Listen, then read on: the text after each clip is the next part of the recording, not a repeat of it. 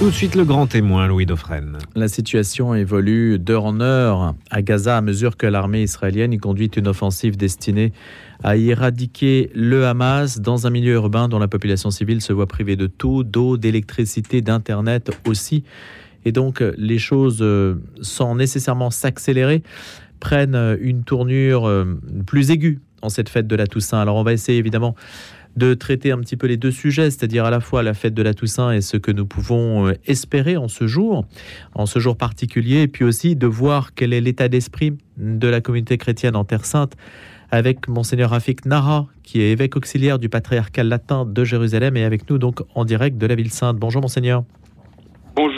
Bonjour, et bonne fête de la Toussaint à tous. Je rappelle que vous avez été ordonné par Monseigneur Lustiger, que vous avez occupé divers postes euh, à Paris, que vous avez aussi euh, été, euh, si je rappelle un petit peu les choses, que vous avez une origine à la fois libanaise, égyptienne, que vous parlez plusieurs langues de la région. Et donc, cela nous, nous incite à vous questionner pour savoir un petit peu comment vous percevez ce conflit, Monseigneur Rafik Nara, et peut-être d'abord cette fête de la Toussaint en tant que telle, comment vous allez la vivre? Ben, La fête de la Toussaint, euh, comment, comment nous allons la vivre? Aujourd'hui, il se trouve que nous avons il y aura une vierge consacrée qui fera sa consécration cet après-midi au patriarcat. Donc, euh, donc on aura voilà une personne particulière qui consacre sa vie au Seigneur dans cette fête de la Toussaint pour nous rappeler que la fête de la Toussaint n'est pas simplement la mémoire de personnes du passé qui, qui, sont, qui sont euh, hors du commun. Ils sont de fait hors du commun, mais ce n'est pas simplement du passé. Il y a aujourd'hui encore beaucoup de personnes. Alors il y a cette fille-là, mais puisqu'on parle, on parlera aussi de la situation aujourd'hui à Gaza. Il y a toute cette petite communauté de, chrétiens qui, euh, qui est à Gaza et qui, euh, qui, vivent cela avec une dignité extraordinaire cette situation qui est euh, extrêmement périleuse et, difficile. Ils le vivent dans l'abandon à Dieu. Hein, et il y a des personnes, euh, je, pense aussi en particulier, tous, les, chrétiens maintenant sont tous ensemble réunis dans le bâtiment de la paroisse latine euh, qui est à Gaza, donc plus de 700 personnes, puisqu'ils ne peuvent plus, ils ne peuvent pas rester dans leur maison, mais ils sont, ils sont ensemble. Ils comptent sur Dieu. Le patriarcat essaie de les aider pour ce qui est de la nourriture, de la boisson, un, petit soutien matériel pour qu'ils puissent continuer à, à, vivre, mais ils vivent cela vraiment dans l'abandon à Dieu. Et il y a des personnes qui ont fait le choix, pour le moment, de rester à, Gaza en dépit de toutes les de toute, toute la situation euh, invivable là-bas. Par exemple, euh, il y a l'hôpital qui, est, qui, appartient à la, qui, qui, appartient aux anglicans et la directrice, la directrice de cet hôpital a aussi la, la, nation, la citoyenneté américaine. Elle aurait pu partir, oui. mais elle a fait le choix de rester sur place pour servir les, les, les, les blessés et autres. Bah, pour moi, ce sont les, les saints. Vous voyez, c'est des personnes qui font ce choix de, de, de, de vivre l'évangile dans le quotidien, dans des circonstances si difficiles, pour moi, la Toussaint, ce sont ces personnes-là. Monseigneur Nara, est-ce qu'on peut justement, puisque vous allez directement sur ce terrain de la situation à Gaza, Gaza où il n'y a pas d'Internet, pas de téléphone, pas d'eau, pas d'électricité, donc une situation tout à fait extrême. Est-ce qu'on peut citer les, les, noms en fait de ces communautés, de ces chrétiens qui sont en ce moment même à Gaza? Vous avez commencé à le faire. Est-ce qu'on peut découvrir leur diversité, leur visage aussi? Bah, ce n'est pas une grande communauté, si vous voulez. C'était le tout, c'est un, millier de, chrétiens qui sont qui sont là-bas. La, majorité est, orthodoxe, mais il y a aussi une communauté latine euh, avec avec quelques sœurs qui sont là-bas. Il y a des sœurs du Rosaire, deux sœurs du Rosaire. Il y a trois sœurs, je pense, de la de la des sœurs de Mère Teresa et puis, euh, il y a des sœurs du Verbe incarné, de la communauté du Verbe incarné qui a été fondée en Argentine. C'est une communauté qui a beaucoup de, religieux et de religieuses en Terre Sainte. Et puis, euh, ben, il, y a, normalement, il y a des écoles. Hein, il y a des écoles qui sont gérées par le patriarcat latin, ouvertes à tous les enfants, pas simplement les enfants chrétiens. Il y a, beaucoup, surtout des enfants musulmans, mais aussi pour la communauté chrétienne. Hein, et, et aussi, alors il y avait les, les, les, lorsque la guerre, si vous voulez, a, a commencé, les, communautés chrétiennes, Israël a demandé de, partir de tout le nord de la, de, la, de la bande de Gaza, car la guerre va se dérouler dans le nord. Alors beaucoup de personnes sont parties, des centaines de milliers sont partis vers le sud, mais ils n'ont pas de maison en réalité. Donc il faut qu'ils se débrouillent dans le sud. Et la communauté chrétienne a fait le choix de rester, de rester en disant nous n'avons pas d'endroit où aller, nous ne savons pas quoi faire. Nous restons, nous comptons sur Dieu. Et donc ils sont restés dans les toute la communauté. Les gens ne peuvent pas rester chez eux, donc ils se sont réunis dans les deux églises, l'église orthodoxe et l'église catholique, qui est euh, qui est à Gaza. Sauf que l'église orthodoxe, en réalité, elle n'a pas été visée par un obus, mais il y a un obus qui est tombé pas loin, et du coup une partie du bâtiment est tombée sur la communauté qui était là-bas, et il y a eu 18 morts. Et donc toute la communauté a dû dégager et ils sont tous partis maintenant chez la, à, l'endroit de la, de la paroisse latine hein, où il y a une, certaine réserve pour le moment en tout cas de, de, nourriture, de boissons. Les communications, il y en a un petit peu mais pas beaucoup. Euh, mais voilà, ils vivent là-bas, euh, voilà, en attendant de voir euh, oui. Poindre la lumière un jour. Vous-même, euh, Monseigneur Nara, vous avez accès à des informations ou vous n'avez pas la possibilité d'aller sur place? Non, personne n'entre et ne sort pour le moment. Moi, moi par ailleurs, je, ne suis, je suis vicaire patriarcal pour Israël, pas pour la Palestine. Ah, donc, euh, même s'il fallait y aller, ce serait plutôt Monseigneur William Chomali et le patriarche qui iraient là-bas. Vous savez, il y a toute une démarche quand même pour entrer à Gaza. Mais de toute manière, pour le moment, euh, il n'y a pas d'entrée et de sortie. Simplement, des organisations internationales peuvent faire parvenir certaines choses. Vous savez, il y a des aides humanitaires qui entrent, donc on peut envoyer de l'aide, mais il n'y a pas, pas d'entrée et de sortie pour le moment. Quelle euh, appréciation portez-vous sur ce conflit en termes d'intensité, de perspective? Vous qui vivez sur place depuis 20 ans, plus de 20 ans, je crois, monseigneur. Oui, oui, oui. Moi, je suis depuis 2004. Je suis en Terre Sainte. C'est une, euh, vous savez, c'est un, c'est extrêmement difficile de s'exprimer sur cette guerre que nous vivons aujourd'hui, euh, qui est différente des autres. Ça fait, ça fait des années. C'est un conflit qui n'est pas nouveau. Hein, c'est un conflit qui a qui malheureusement euh, ne fait que se prolonger. vous savez, c'est comme dans une euh, quand, quand, quand, on est malade, s'il y a une maladie dans un corps qui n'est pas qui n'est pas guéri, euh, ça ne fait que s'aggraver avec le temps, qui n'est pas soigné. Et donc il y a un problème qui est qui est là depuis des années. Le, le, la situation de la bah, des Palestiniens, il y a quand même 5 millions de Palestiniens qui, qui vivent bah, entre Gaza et les, la West Bank. Et donc, euh, et, West Bank, c'est la Cisjordanie. Hein. La Cisjordanie, et pour, pour lesquels il n'y a pas, euh, il n'y a pas de vraie solution. Hein. Ils vivent, euh, ils sont suspendus finalement à la volonté d'un autre. Voilà. Donc, il faut qu'ils, il faut qu'ils demandent des visas à Israël pour qu'ils puissent aller travailler. Ils obtiennent ou ils n'obtiennent pas le visa, etc. Ils ne peuvent pas entrer et sortir. il y a il y a ce cycle infini d'actes terroristes avec les opérations israéliennes pour, euh, contre ceux qui ont commis l'acte terroriste. Donc, ça crée une ambiance de guerre continuelle et d'insécurité totale. Alors, cette guerre particulière, c'est pour ça qu'il y a eu des cycles depuis des années, des cycles d'attaques et de guerres, etc. Mais cette guerre particulière a commencé quand même par quelque chose qui sort de l'ordinaire.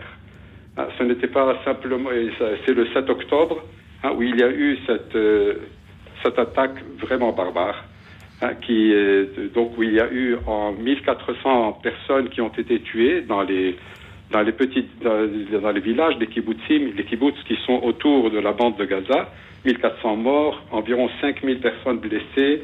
Maintenant, on parle plutôt de 230 personnes enlevées, vieillards, enfants. Donc, et cela a été vraiment, vraiment, je peux vous le dire en étant sur place, un traumatisme pour tout le pays, pour, Israël dans son ensemble, et euh, avec peut-être éveillant des, souvenirs de, jours euh, qu'on ne voulait plus euh, s'en souvenir, hein, l'époque de la Shoah, les pogroms et autres. Et donc la réaction est extrêmement violente. Voilà. D'ordinaire, quand une guerre commençait, bon, on disait, elle va durer quelques jours, et puis ils vont s'asseoir, il y aura des pourparlers de paix, et ça va s'arrêter. Mais cette fois-ci, la réaction d'Israël est de, dire, il faut éradiquer le, Hamas. Voilà, nous ne pouvons plus vivre à côté de personnes qui peuvent commettre des actes de ce genre. La population israélienne se sent complètement en insécurité. Mais le drame est que le Hamas ne vit pas dans un espace séparé, mais il vit au milieu de la population civile en Palestine, et puis ils sont surtout présents dans ces fameux tunnels. Hein, il y a des centaines de kilomètres de tunnels sous Gaza qui passent donc sous les maisons, sous les, toutes les institutions et autres. Donc c'est une guerre qui est extrêmement difficile, et du coup ça crée ce drame humanitaire hein, de cette population de Gaza qui est innocente en réalité, mais qui paie le prix d'une guerre, euh, voilà, de, de cette guerre-là. Monseigneur Nara, quel discours le patriarcat latin de Jérusalem tient-il aux, aux, autorités israéliennes? Il y a un discours, il y a des liens, un contact? Il y a des liens euh, fréquents même. Le, le, patriarche est en lien direct avec, avec les, les, autorités palestiniennes, les, pardon, les autorités israéliennes. Mais euh, vous savez, euh, nous, en tout cas, le, le patriarcat demande euh, ben, de tenir compte des, des, des, règles du droit international humanitaire, hein, ben, de, de, protéger les, de protéger les civils qui sont à Gaza. Maintenant, euh, voilà, on, on, ex, on, exprime, on exprime notre, notre volonté, on s'exprime, euh, mais euh, c'est ce sont les Israéliens qui, qui, qui, qui décident. Donc, et puis, ce n'est pas, si vous voulez, les, contacts ne sont pas toujours publiés. C'est même rarement publié. Alors, des fois, il y a des personnes qui, nous disent, mais écoutez, l'Église, elle ne fait rien, il faudrait qu'elle s'exprime, etc. Mais vous savez, l'action n'a pas besoin d'être toujours visible et dans les médias pour être vraie. Euh, et le, patriarche a rencontré beaucoup, beaucoup de personnes, ou bien des, euh, des, des, ministres venus de, de l'étranger aussi, ou bien des, des, ministres locaux israéliens avec le président israélien et autres. Il est en contact continuel, mais cela n'est pas publié. Le contenu n'est pas publié. Vous avez des attentes à l'égard de la France? Écoutez. Euh... Emmanuel Macron s'est déplacé sur place. Il a rencontré un certain nombre d'acteurs dans plusieurs camps. Est-ce que la France est attendue? Est-ce qu'il y a un discours? Ou est-ce que vous-même, hein, même à titre personnel, Monseigneur Nara, est-ce que la France a une marge de manœuvre particulière, même s'il y a beaucoup de représentants de pays étrangers qui sont passés en Israël? Je pense que la marge de manœuvre, cette fois-ci, est extrêmement étroite. Ça veut dire que faut, les, personnes qui sont à Gaza ont besoin de sentir que qu'on se souvient d'eux, voilà, que la communauté internationale se souvient qu'ils existent euh, et, ressent leurs souffrances et, fait tout pour les protéger. En même temps, la, communauté israélienne, les, Israéliens cette fois-ci aussi ont une, sont, sont extrêmement euh, sensibles à chaque parole qui est dite, car en réalité ils disent, on parle à juste titre de ce qui se passe à Gaza, mais parfois nos personnes qui sont mortes dans un acte dans, un acte barbare et qui sont été qui ont été enlevées, qui, il y a comme je vous dis 200, 230 personnes qui sont qui sont otages pour le moment. Personne n'en parle, comme si euh, comme si leur vie n'avait pas de valeur. Alors que c'est vrai que dans la pour le peuple juif, la, vie humaine a une très très grande valeur normalement. Donc, euh, donc la marge de manœuvre n'est pas très, très étroite, si vous voulez. Le, président Macron est venu, il a parlé, mais vous savez, chaque mot que vous dites aujourd'hui euh, est perçu toujours comme insuffisant. C'est insuffisant, voilà. Il faut que vous soyez ou pour l'un totalement ou pour l'autre totalement. C'est très difficile de garder, d'être dans, la position du milieu, si vous voulez. C'est-à-dire de sentir en même temps la, compassion pour les pour les Israéliens qui ont qui, ont ceux, ceux, qui sont enlevés, les familles des victimes des blessés et autres, et en même temps pour ce drame innommable que vivent les, les personnes à, Gaza, les personnes déplacées, c'est des, des, il y a plus d'un million de personnes déplacées hein, qui, ont, qui ont perdu. il y a tellement de destruction et, à Gaza. Donc de, tenir une parole de compassion pour les deux, c'est extrêmement difficile et vous êtes, euh, on, vous, on, vous, traite de menteur si vous, si vous prenez cette position-là. Mmh.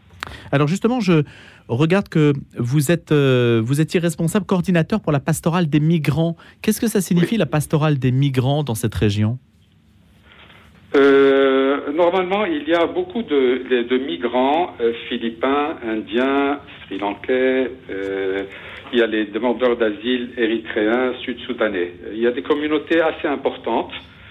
À l'époque où j'étais responsable, donc il y a 2-3 ans, il y avait quelque chose comme 35 000 euh, Philippins, euh, peut-être environ 30 000 Érythréens, maintenant moins quand même, il y en a qui, quittent. En tout cas, il y a des dizaines de milliers de, migrants, dont beaucoup de chrétiens, qui viennent. Euh, ce sont des personnes euh, c'est souvent des, mamans qui ont quitté leur famille, qui ne peuvent pas venir avec leur famille parce que parce qu'elles viennent seules en général. Israël n'accepte pas que, que des familles viennent s'installer pour travailler en Israël. Donc ce sont des personnes seules qui viennent, qui quittent leur famille, donc qui sont vraiment euh, dans, dans une situation difficile, si vous voulez. Alors il faut euh, quand, quand elles travaillent loin de leur famille, dans des circonstances, voilà, elles sont minoritaires, elles sont pauvres et autres. Donc l'Église euh, a développé un ministère auprès des, migrants et particulièrement au service des fils de migrants. C'est-à-dire que quand ces personnes, les, migrants, les femmes qui viennent, des fois elles ont des enfants, hors mariage aussi, et, leurs enfants qui naissent en Israël, ben, finalement, euh, se trouvent dans, une situation qui est très difficile. Voilà, il faut les, quand ils sont des bébés, quand ils grandissent. Euh, donc l'Église a développé une, pastorale pour euh, voilà des garderies pour les bébés, des activités périscolaires pour les enfants qui, qui, qui, qui grandissent, qui n'ont pas de famille euh, et autres. Donc il y a et puis il y a toute la famille, il y a aussi tout le, toute la vie liturgique des migrants. Donc il faut assurer des endroits où il y ait des messes dans leur langue. Donc on, leur trouve des lieux, on les accompagne. Voilà dans pendant les années de leur présence en Israël. Le christianisme, Monseigneur Nara, le christianisme dans cette région en fait est un christianisme de souche palestinienne essentiellement, arabe palestinienne. Et puis, il y a ces, ces, personnes venues de la mondialisation, en fait, et qui travaillent en Israël. C'est un peu ça, les deux visages, les deux aspects du christianisme Alors, il y a aussi un troisième aspect que vous n'avez pas mentionné. Il y a les, les communautés catholiques d'expression hébraïque.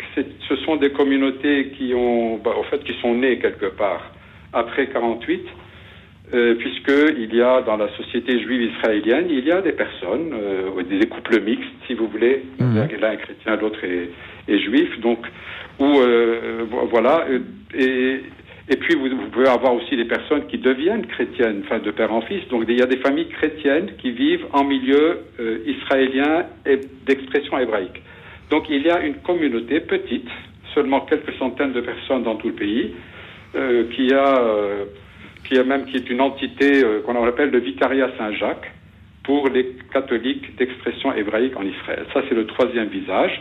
Mais c'est sûr que la communauté, euh, disons, traditionnelle est la communauté arabe palestinienne qui est en Palestine, mais aussi les arabes israéliens, euh, qui, bah, c'est l'église qui prie en arabe. Ça, c'est la, grande église, enfin, grand, grande relativement, c'est très petit. Hein, les chrétiens en Israël, il y en a aujourd'hui peut-être 1,8% de la population, hmm.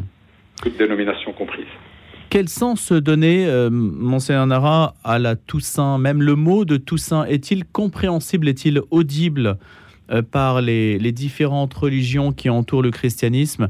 Si on considère que ni l'islam, ni, oh, je parle de l'islam en, termes un peu généraux, ni le monde juif ne sont prêts à pardonner à l'autre. Hein. Le pardon est au cœur du logiciel euh, chrétien. Euh, on a le sentiment qu'il est un peu absent des autres euh, modes de pensée. Est-ce que vous souscrivez à cette idée? Je ne généraliserai certainement pas. Vous savez, l'être humain, quand même, vous savez, on ne peut pas dire les juifs ne pardonnent pas, les musulmans ne pardonnent pas. Il y a des juifs qui ne pardonnent pas, il y a des musulmans qui ne pardonnent pas, il y a aussi des chrétiens qui, en dépit des commandements du Christ, ne pardonnent pas. Donc en fait, euh, maintenant, vous savez, il y a peut-être là où des fois on, nous fait des, reproches euh, à nous chrétiens, quand nous parlons du pardon, on nous dit vous parlez, on nous dit vous parlez du pardon sans tenir compte de la justice. C'est-à-dire qu'en fait, vous, vous, vous, sautez au-dessus de la justice comme si le pardon, c'était, voilà, on fait abstraction de la justice et on pardonne. Donc en fait, euh, c'est une discussion, enfin, c'est une discussion intéressante, si vous voulez. Mais euh, de, de fait, là, le, pardon tel que le Christ nous l'a enseigné, c'est uniquement dans l'Évangile. C'est l'Évangile qui demande quelque chose euh, qui, qui, peut, qui peut euh, on, sembler un petit inhumain, quelque, pas surhumain, pas inhumain, hmm. surhumain. Trop difficile. oui, de fait, de fait, c'est euh, voilà, le, pardon est, à ce, chez les chrétiens est, est, une valeur absolument particulière. Mais je dirais aussi que les saints, il y a le pardon, mais il n'y a pas que le pardon quand même. Le, la sainteté, c'est être prêt à donner sa vie pour, euh, pour, pour quelqu'un d'autre. Euh, c'est servir, s'oublier soi-même euh, pour, pour, les, pour, les autres, pour les pauvres. Pour... Et là, vous trouvez quand même dans, dans beaucoup de religions où il y a, il y a ce, souci, ce souci des pauvres, hein, de l'aide des pauvres, de, de, donner sa vie pour les autres. Vous voyez hein, il y a pas, on ne peut pas dire que dans les autres religions, il y a, on ne trouve pas ces personnes extrêmement généreuses qui sont, des, de, ben, qui sont saintes aux yeux de Dieu. Elles, elles n'ont pas la, la, grâce de connaître le Christ, mais elles sont saintes aux yeux de Dieu par, euh, voilà, en suivant leur conscience. La Toussaint est une fête qui parle donc à tout le monde. Euh, est une fête, pardon Qui parle donc à tout le monde. Oh ben, euh, les saints, euh, quand, quand alors vous pouvez appeler ça les saints, vous pouvez appeler ça les justes. Oui, oui bien sûr. Ben, toutes, les, toutes les religions vénèrent, vénèrent des, des personnages. on les considère qu'elles sont, qu'elles sont un modèle qu'elles ont, qu'elles ont, elles étaient proches de Dieu, elles priaient, elles, elles, étaient humbles, elles servaient les pauvres. Vous trouvez ça dans, dans, les autres religions, bien sûr, pas uniquement dans la religion chrétienne. Un dernier mot, monseigneur Nara, vous qui parlez arabe, hébreu, français, anglais, italien, vous êtes aussi lié à l'Égypte et au Liban. Vous craignez que ce conflit très rapidement prenne une autre tournure? Je le, je le crains. J'espère, j'espère que, que, ça ne freine pas une autre tournure, car euh, je pense en particulier au Liban.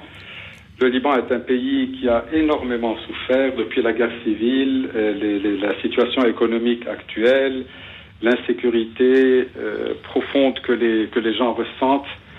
Et le Liban n'a pas besoin d'une guerre supplémentaire.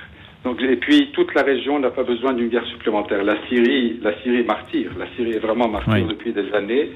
Donc une guerre qui se répandrait dans la région serait un drame euh, insupportable. Euh, nous prions que, que, le, que le conflit ne, oui, ne se répande pas dans la région.